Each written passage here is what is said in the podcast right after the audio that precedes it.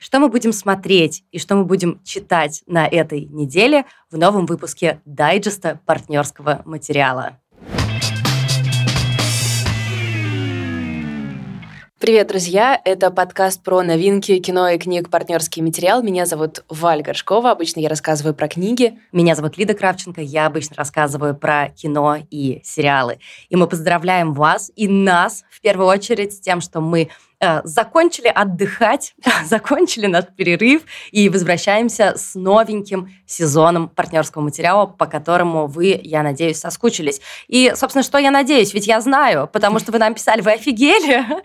Три месяца прошло, где новый эпизод? Три, три месяца вот. прошло. Но почти, почти. Кошмар, кошмар.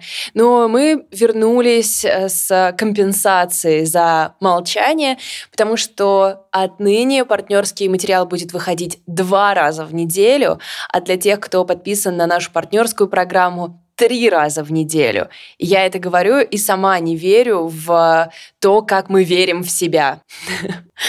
Да, но мы настроены очень по-боевому. Дисциплина и фан. Вот наш э, девиз. Как ты считаешь, Валь? Это то, что мне нужно будет где-нибудь э, вытатуировать.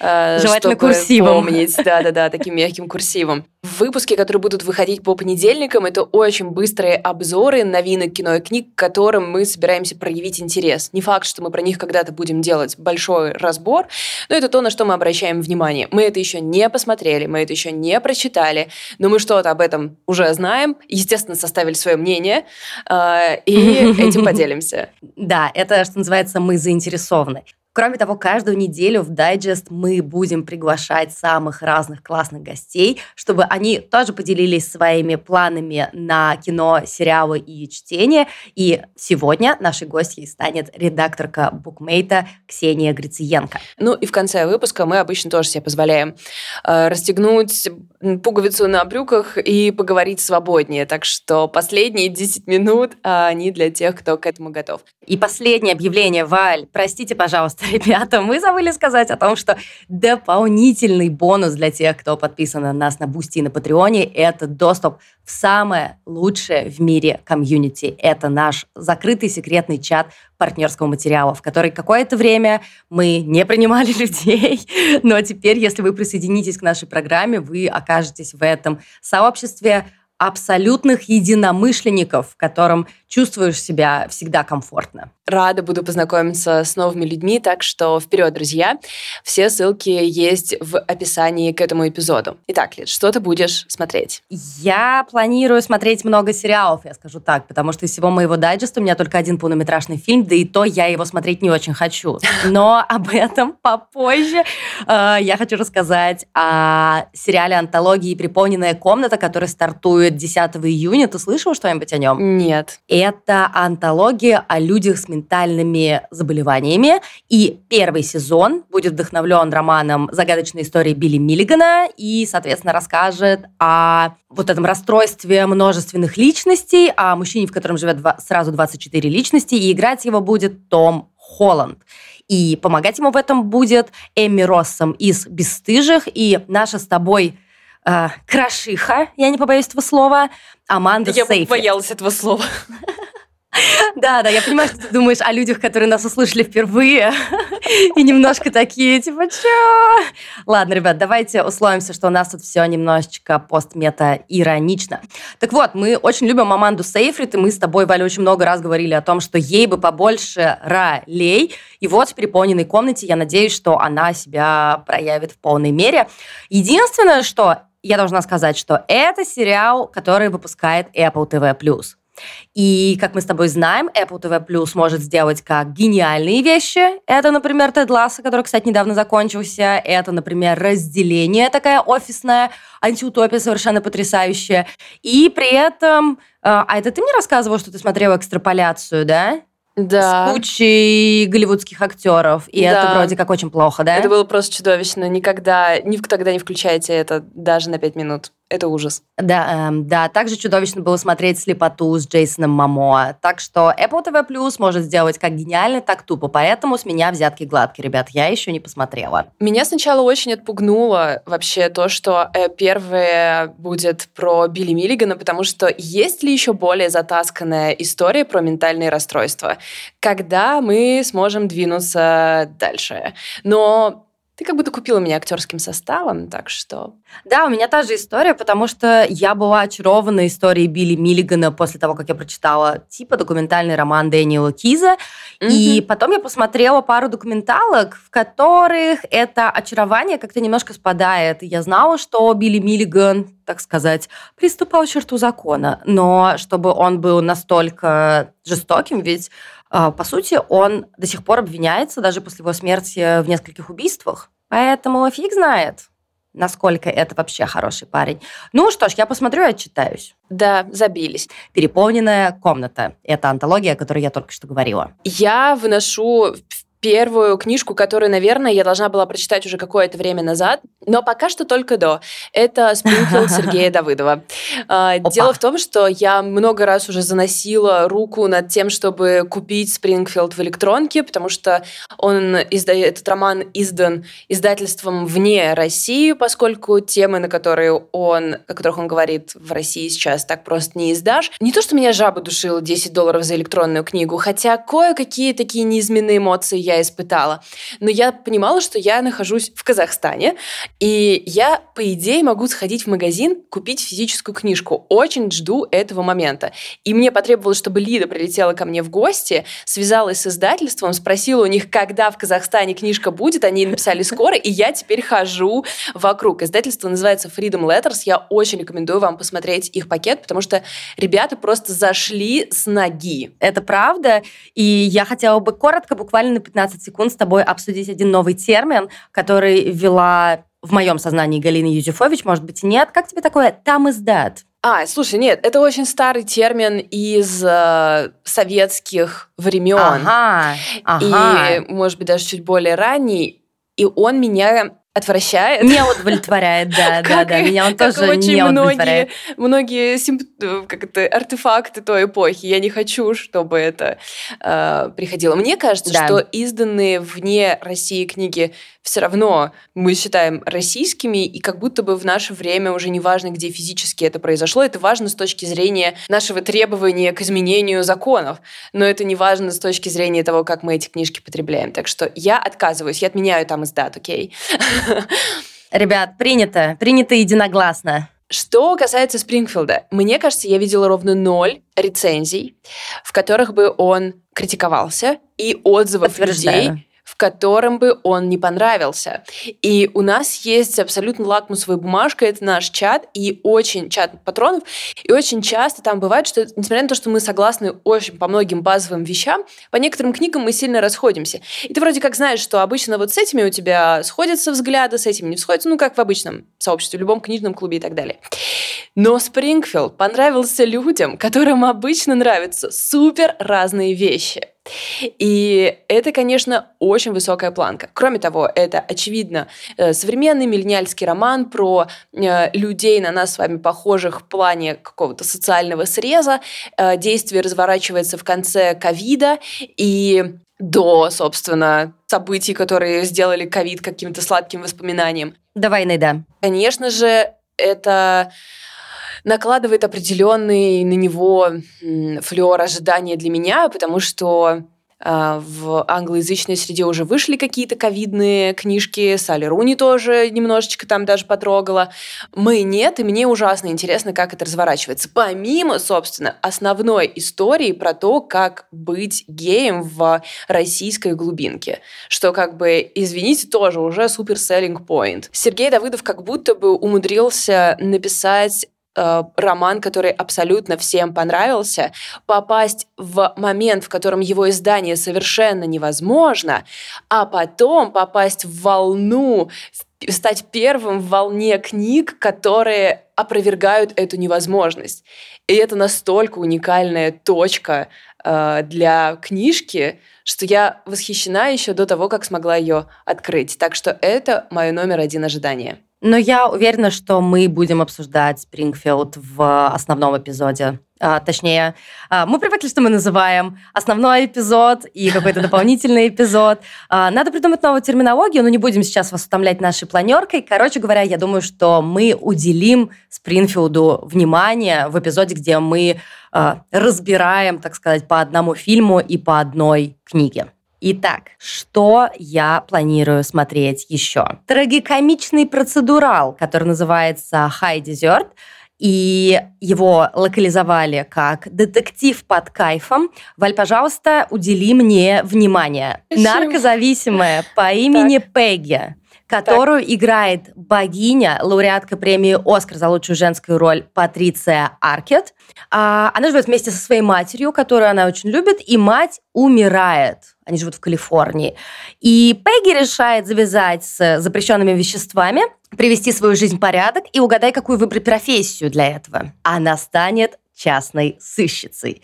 Ребят, Калифорния, Патриция Аркет, э, частный детектив. Я не знаю, но как у вас? но мне этого максимально достаточно. Если вам еще нет, я скажу, что критики сравнивают этот сериал с замедленным развитием. Если кто-то помнит задержку в развитии, это великолепный сериал. Ну, э, как будто бы, если честно, это еще и обзор на профессию, которую я выберу, если наш бизнес с продюсированием подкастов для других людей не сработает. ПМ – частный сыск. Да, да, да, в принципе, все ПМ можно сделать. Мой следующий выбор – это небольшой роман Констовары Цубаки о Ита Агава, который издает Поляндрия No Age.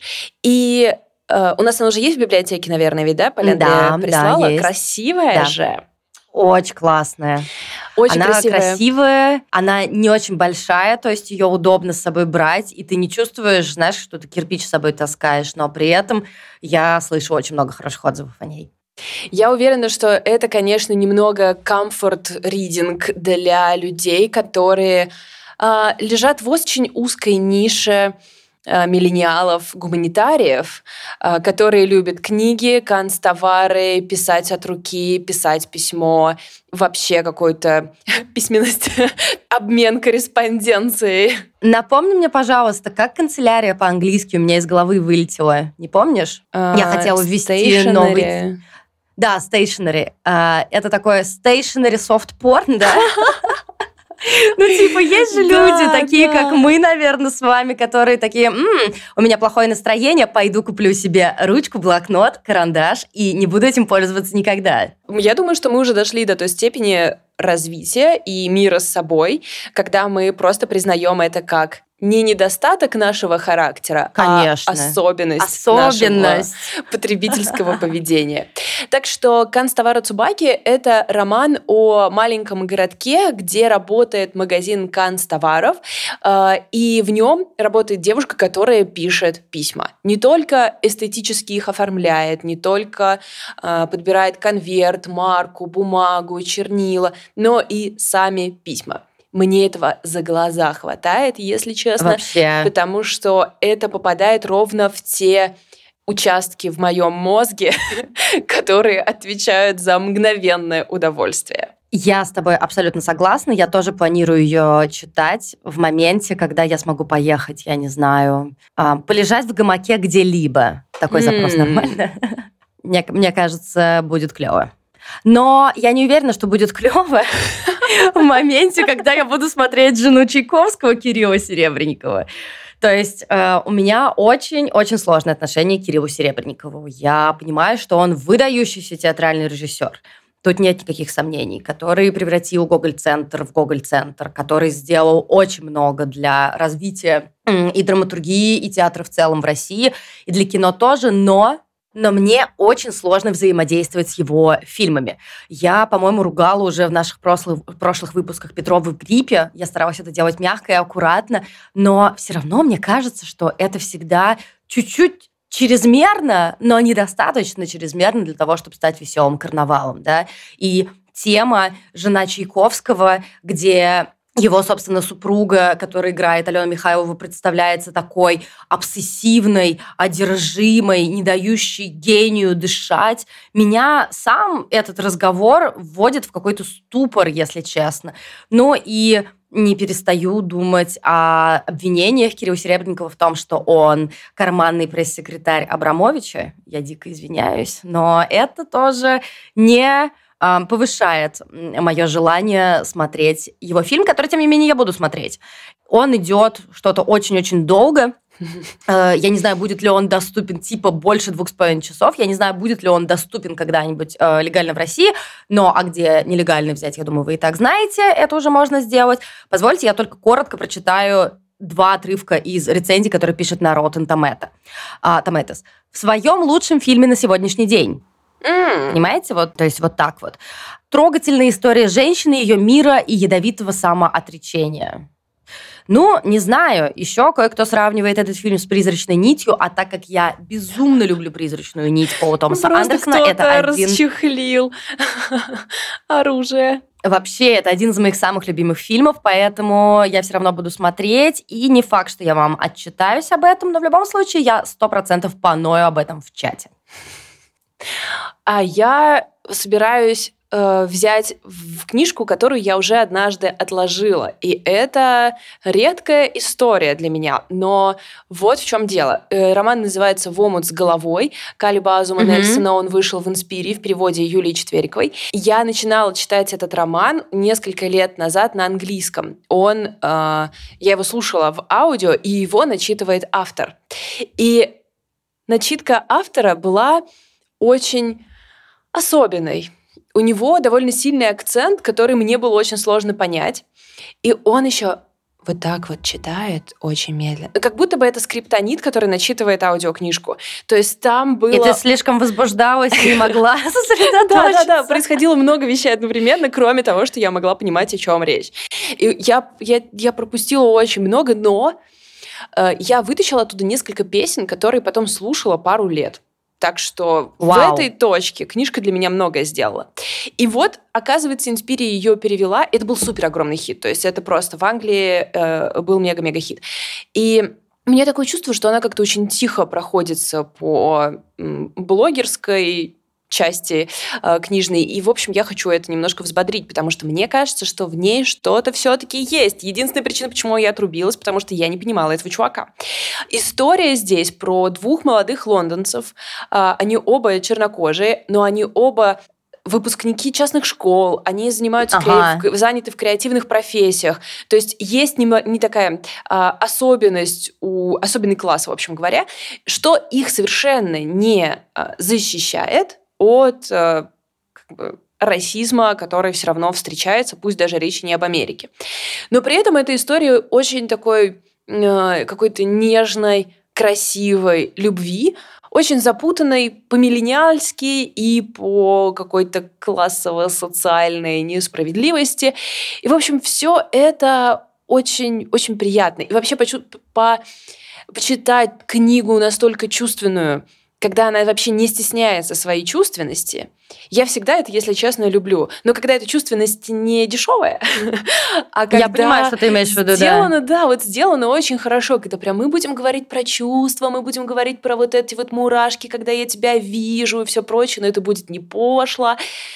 Мне вообще это продано. Я очень рада вернуться к этой книжке. Надеюсь, что с переводом все ок. Ну, в любом случае, я буду читать. Но мы с тобой уже говорили о том, что и много раз, что э, жанр даже не хорошего любовного романа, а в целом чувственной литературы уже давным-давным-давно э, нужно перенести на какую-то общую полку вообще с э, кучей другой литературы, которая считается жанровой. Нету больше никакого жанра. Давайте просто делить хорошее и плохое. Вот такая вот вам э, гениальная философская мысль от Лидии Кравченко. И продолжу я продолжу я мою гениальную философскую мысль последним пунктом в списке того, что я планирую смотреть, и это будет такое экспериментальный, наверное, я бы сказала, просмотр, э, потому что я планирую смотреть российский сериал «Плейлист волонтера». Ты что-нибудь слышал про него? Да, ну, по крайней мере, название точно какие-то звоночки звонят. Да, это российский сериал производства ОККО. Там главную роль играет, естественно, Иван Янковский, потому что может ли быть вообще какой-то сериал без Ивана Янковского? Честно говоря, я хейтер, но типа я такой хейтер, у которого не очень много аргументов. Мои, два моих аргумента заключаются в том, что мне кажется, что Иван Янковский плохой актер, а второй это то, что он nepo baby. То есть, что он в актерской династии, и как будто бы я немножко на него раздражаюсь за то, что ему все легко досталось, но я знаю, что это все аргументы так себе, поэтому просто э, честно вам рассказываю о своих чувствах. Плейлист волонтера, собственно, рассказывает историю о парне, который попал в поисково а, спасательный отряд после того, как в его жизни произошел ряд изменений. У него была семья, он ее лишился, у него была классная карьера, он ее лишился в 25 лет, то есть быстро поднялся, быстро упал, и вот он пытается найти себя в этом самом э, волонтерском отряде. И я читала только хорошие рецензии что очень э, странно, даже если сериал хороший, я имею в виду сериал российского производства, все равно всегда найдется пара желающих воткнуть несколько шпилек. Все, что я видела до сих пор, говорит о том, что это трогательный и добрый сериал, который хорошо сделан. Так что, ребята, если кто-то из вас уже посмотрел плейлист волонтера, пожалуйста, напишите нам э, в комментариях там, где вы нас слушаете, или там, где вы нас смотрите. Если вы нас смотрите на Ютубе, напишите там. Если вы нас слушаете, нас можно найти найти в нашем канале в Телеграме, в Инстаграме. Можете присоединиться к нашему чату патронов. Короче говоря, рада буду поболтать, как и всегда. Последним назову книжку, выходу которой я ужасно рада. Она еще не в магазинах, но вот-вот. Э, когда я узнала, что издательство Синбад ее выпускает, я чуть со стула не упала, потому что старые слушатели знают, что я носилась с этой книжкой кучу времени, все время всем ее советовала, так. кто читает на английском. А когда я открыла рассылку Симбада, я просто листаю, листаю книжки, которые они собираются выпускать, и это самое последнее. И она называется «Последнее лето», и это название ни о чем мне не сообщает, там какие-то дети Это Children's Bible? И это Children's Bible. Блин, так круто! Я помню, что я полюбила эту книгу заочно только от твоего рассказа о ней. Да, я очень надеюсь, что она выдержала проверку временем, потому что реально прошло, наверное, года 3-4. Но да.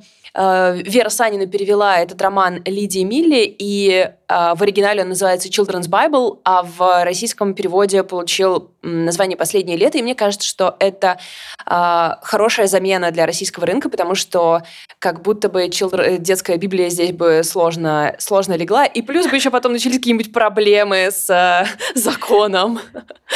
Ребят, кто при словосочетании подумал, при словосочетании детская Библия подумал об вот этом синеньком, цветном, очень красивом издании, которое у вас было в детстве, пожалуйста, поднимите руки. Это мы все. Мне кажется, у нас как будто бы у всех была эта книжка, так что «Последнее лето» может и хороший вариант. Согласна абсолютно. И это Короче, это тот редкий случай успешного климатического триллера. Роман рассказывает о группе детей, которые вместе со своими родителями отправились в отпуск, а уже к этому моменту давно climate change все перепотрошил. И ты знаешь, вот когда я четыре года назад читала, еще не так было не так Очевидно. ощущалось в воздухе, да, вот это влияние. А сейчас я думаю, что а, пожары, торнадо, землетрясение. Если вообще так посмотреть, мы очень сильно приблизились к сеттингу, который происходит в Children's Bible. Возможно, когда мы будем читать ее сейчас, она не будет казаться таким отдаленным будущим, каким она мне казалась всего 4 года назад. А, в общем, эти дети отправляются со своими родителями ну, на условно какую-то супербогатую дачу и проводят там время. Их 12 детей разного возраста. И мы видим в самом начале вот этот вот э, какую-то детскую шаловливую свободу, когда кажется, что родители вообще на них не смотрят, и вроде как будто бы так оно и есть, но мы понимаем, что, скорее всего, смотрят, просто разрешают им вот mm-hmm. вот э, детское оторвенчество какое-то шалить, делать какие-то козни, ну, в общем, все в таком духе. Э, пока в какой-то момент не начинается природный катаклизм, и он очень резкий, очень массивный, очень опасный. И в итоге дети остаются отщепляются, в общем, от родителей. Mm-hmm, и mm-hmm. это очень... И, короче, дальше начинается их история выживания. И там очень много всего. И э, Bible в названии, конечно, не случайно, потому что там куча отсылок к всему этому, но они не пошлые. И несмотря на их очевидность, они все равно не пошлые. Э, и мне в этой книге больше всего, помимо того, что она очень интересная в плане того, как все будет происходить, она мне очень нравится в началом, где мы видим презрение детей к своим родителям mm-hmm. за да, то, да, да. какой мир они получили, в каком мире они живут. И как между делом проскальзывают какие-то уроки по выживанию, которые как будто бы уже необходимы, потому что, возможно, они тебе в любой момент пригодятся. При этом совершенно эм, оторванные от всего родители, которые прячутся за выпивкой, за разговорами, за каким-то сексом не очень э, ложащимся в их брак и такими всякими вещами. И ты вроде как думаешь, ну да, что-то вот это вот общество, эти родители как такой слепок общества выглядит не очень приятно. Впрочем, дети тоже не вызывают большого... А, они не вот прям ангелочки, да, то есть они как бы наследуют стрёмный мир и, в общем, в нем как-то действуют. Но, как я понимаю, это как будто бы о переносе ответственности, да? Привет Лене Терещенково, ее издательству и знаменитому хиту «Взрослые дети эмоционально незрелых родителей». Там такая примерно, такой примерно флер. Абсолютно. Эти родители никакой ответственности не берут и не собираются брать ни за землю, ни за детей. И это, конечно, интересный поворот, но он не Понимаете, он, э, если вы не любите, когда климатическое искусство, так его назовем, на вас орет, что, как мне кажется, мы все не любим, mm-hmm. с другой, ну, то есть это, короче, мое слабое место, ребят, сейчас на 5 секунд на нем потопчусь. Я абсолютно уверена, что climate change должен был стать нашей темой номер один уже много лет назад ковид, война, все на свете, мы больше нет свободного места в мозге, чтобы на него посмотреть. Тем временем он не остановился ни на секунду, если только мы не сделали все хуже. Э, тем, хуже сто процентов. Какие, да, происходят с экологией, как бы какие экологические последствия следуют за войной. И это то, что мы, мы не можем даже начать э, полностью осознавать и исследовать, пока все не закончится. Короче говоря, это э, та сфера, в которую, казалось бы, искусство должно вовлекать все больше и больше людей, да, потому что через какой-то блокбастер вроде проще въехать, чем через статью Times, где на тебя журналист будет орать. Э, но так получилось, что вся климатическая и проза, и сериалы, они тоже на тебя орут. И потому я так цепляюсь за те произведения, в которых это гораздо далеко. И вот Children's Bible э, последнее лето, пусть и тоже весьма очевидно, но все-таки без ора. Это в этом есть немножко отстраненности Мандел, потому что вот мы с тобой говорили, что она да. тоже очень хорошо это передает. В, э, вайбы в духе, ребята, мы уже не изменим это. Мы уже прошли точку, когда все можно отмотать назад.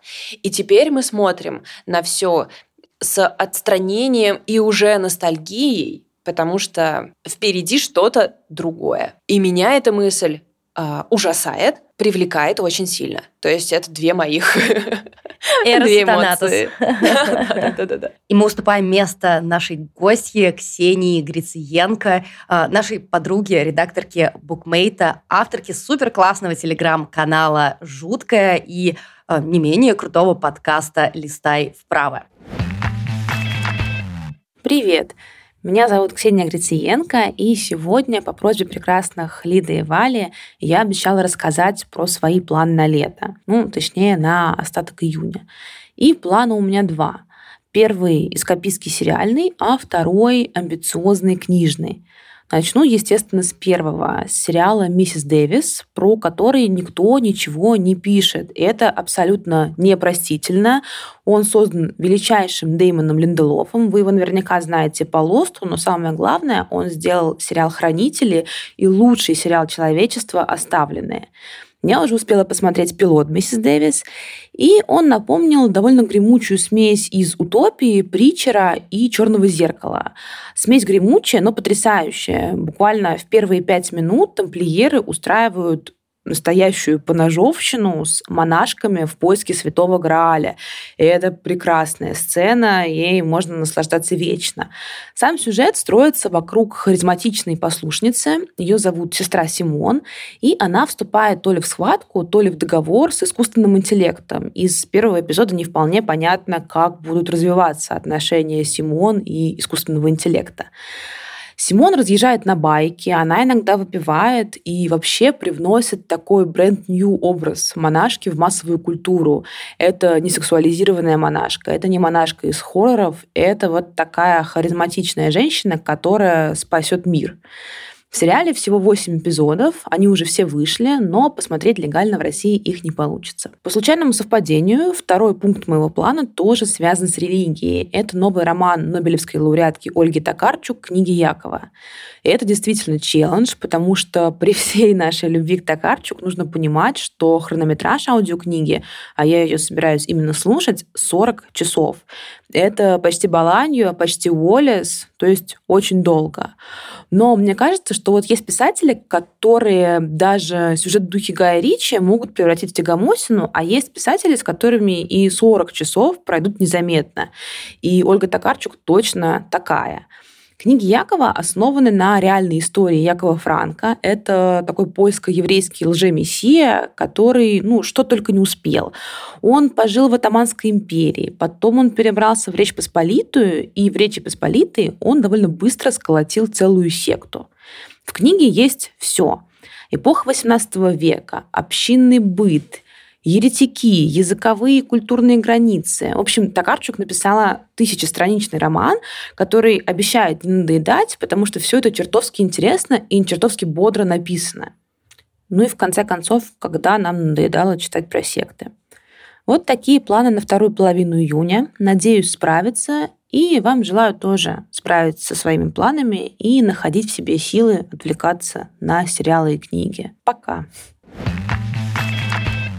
Ну что, Ксюш, спасибо. Мы почти все. Если вы готовы э, быстренько разобраться в том, как работает партнерский материал, если вас давно не было, если вы нас первый раз слушаете, это, может быть, будет вам полезно, потому что э, в двух словах не объяснишь, как это устроено. Вы можете найти ссылки на наши проекты в описании к этому эпизоду. Э, если вы хотите узнать, что за эпизод, который мы называем основным, это второй выпуск, который будет выходить по средам или по четвергам. четвергам. Мы еще не решили. По четвергам, да, мы все решили. И там каждый из нас рассказывает про какую-то одну единицу контента. То есть, например, я буду рассказывать в этом большом основном, я не знаю, как его назвать в выпуске, про э, просто скрытое сокровище сериала сантехники в Белом доме. Валя, ты? А я буду рассказывать про очень э, странный антиутопический роман «Есин Непси». Надеюсь, я правильно произношу это название. Кроме того, мы делаем еще дополнительную часть. Это дополнительный эпизод, который мы выпускаем для тех, кто поддерживает нас на Boosty и Patreon е. Это тоже полноценные 15, 20, 30 минут в зависимости от настроения, где мы рассказываем, что мы читали и смотрели. Там мы чувствуем себя гораздо свободнее, потому что э, знаем, что до Boosty и Patreon а добираются люди, которым мы уже вроде как нравимся, так что можем себе позволить чуть больше. И ссылки на Boosty и Patreon вы можете найти в описании тоже. А, наша патронская программа когда-то была огромная, и сейчас она маленькая. Это вот один эпизод в неделю, но мы ее постепенно расширяем. Поэтому за подписку вы получаете, собственно, эпизод, доступ к нашему суперсекретному чату. Если вы донатите больше 500 рублей, то вы можете стать членом книжного клуба. Мы собираемся раз в месяц, иногда чуть чаще. И в будущем мы будем добавлять постепенно еще кое-какие активности, но пока раскрывать, наверное, не будем, чтобы не давать слишком много обещаний. И важный момент насчет донатов. Какой? Что их нужно делать? Что они идут на библиотеку. Да, да, да. Все донаты идут на наш офлайн проект Это независимая библиотека современной литературы, которую мы с Валей сделали в Нижнем Новгороде. Поэтому, если вы здесь и до сих пор к нам почему-то не зашли, обязательно зайдите. Если вы не здесь, но планируете приехать в Нижний, тоже заходите. Это э, классная не знаю, такое, такое убежище для меня, по крайней мере, да, и для нас с Валей э, оно было таковым в самые разные сложные времена. Если вы смотрите нас на Ютубе, то вы можете увидеть сзади меня вот эти прекрасные книжные полки. Я в данный момент сижу в нашей библиотеке. Если вам интересно узнать, что это за проект, опять же, все-все-все ссылки есть в описании к этому эпизоду. Мы планируем запулять вас контентом. Такая цель Надеюсь, вы за. всего, да. И последнее, наверное, что важно сказать, но это тоже важная штука в нашей жизни. Многое что поменялось за последнее время. И теперь подкасты — это наша с Лидой основная работа. Соответственно, партнерский материал — наша основная работа, и создание подкастов для других людей тоже наша основная работа. И если вам с этим нужна помощь, то мы можем это сделать. Опять же, все в описании. Мы ведем кучу соцсетей, кучу блогов. Мы пока все никак не можем соединить в какие-то простые потоки, поэтому вы можете туда пойти и и полистать, повыбирать, и, в общем, возможно, с нами где-то соединиться. Короче говоря, а, напишите нам, как вам формат дайджеста в качестве отдельного эпизода. Как я уже говорила, миллион раз все ссылки есть в описании к эпизоду, и там же можно найти а, возможность с нами связаться где-то в комментариях. Поэтому расскажите, как вам такой формат. Спасибо большое, что вы нас послушали. До встречи.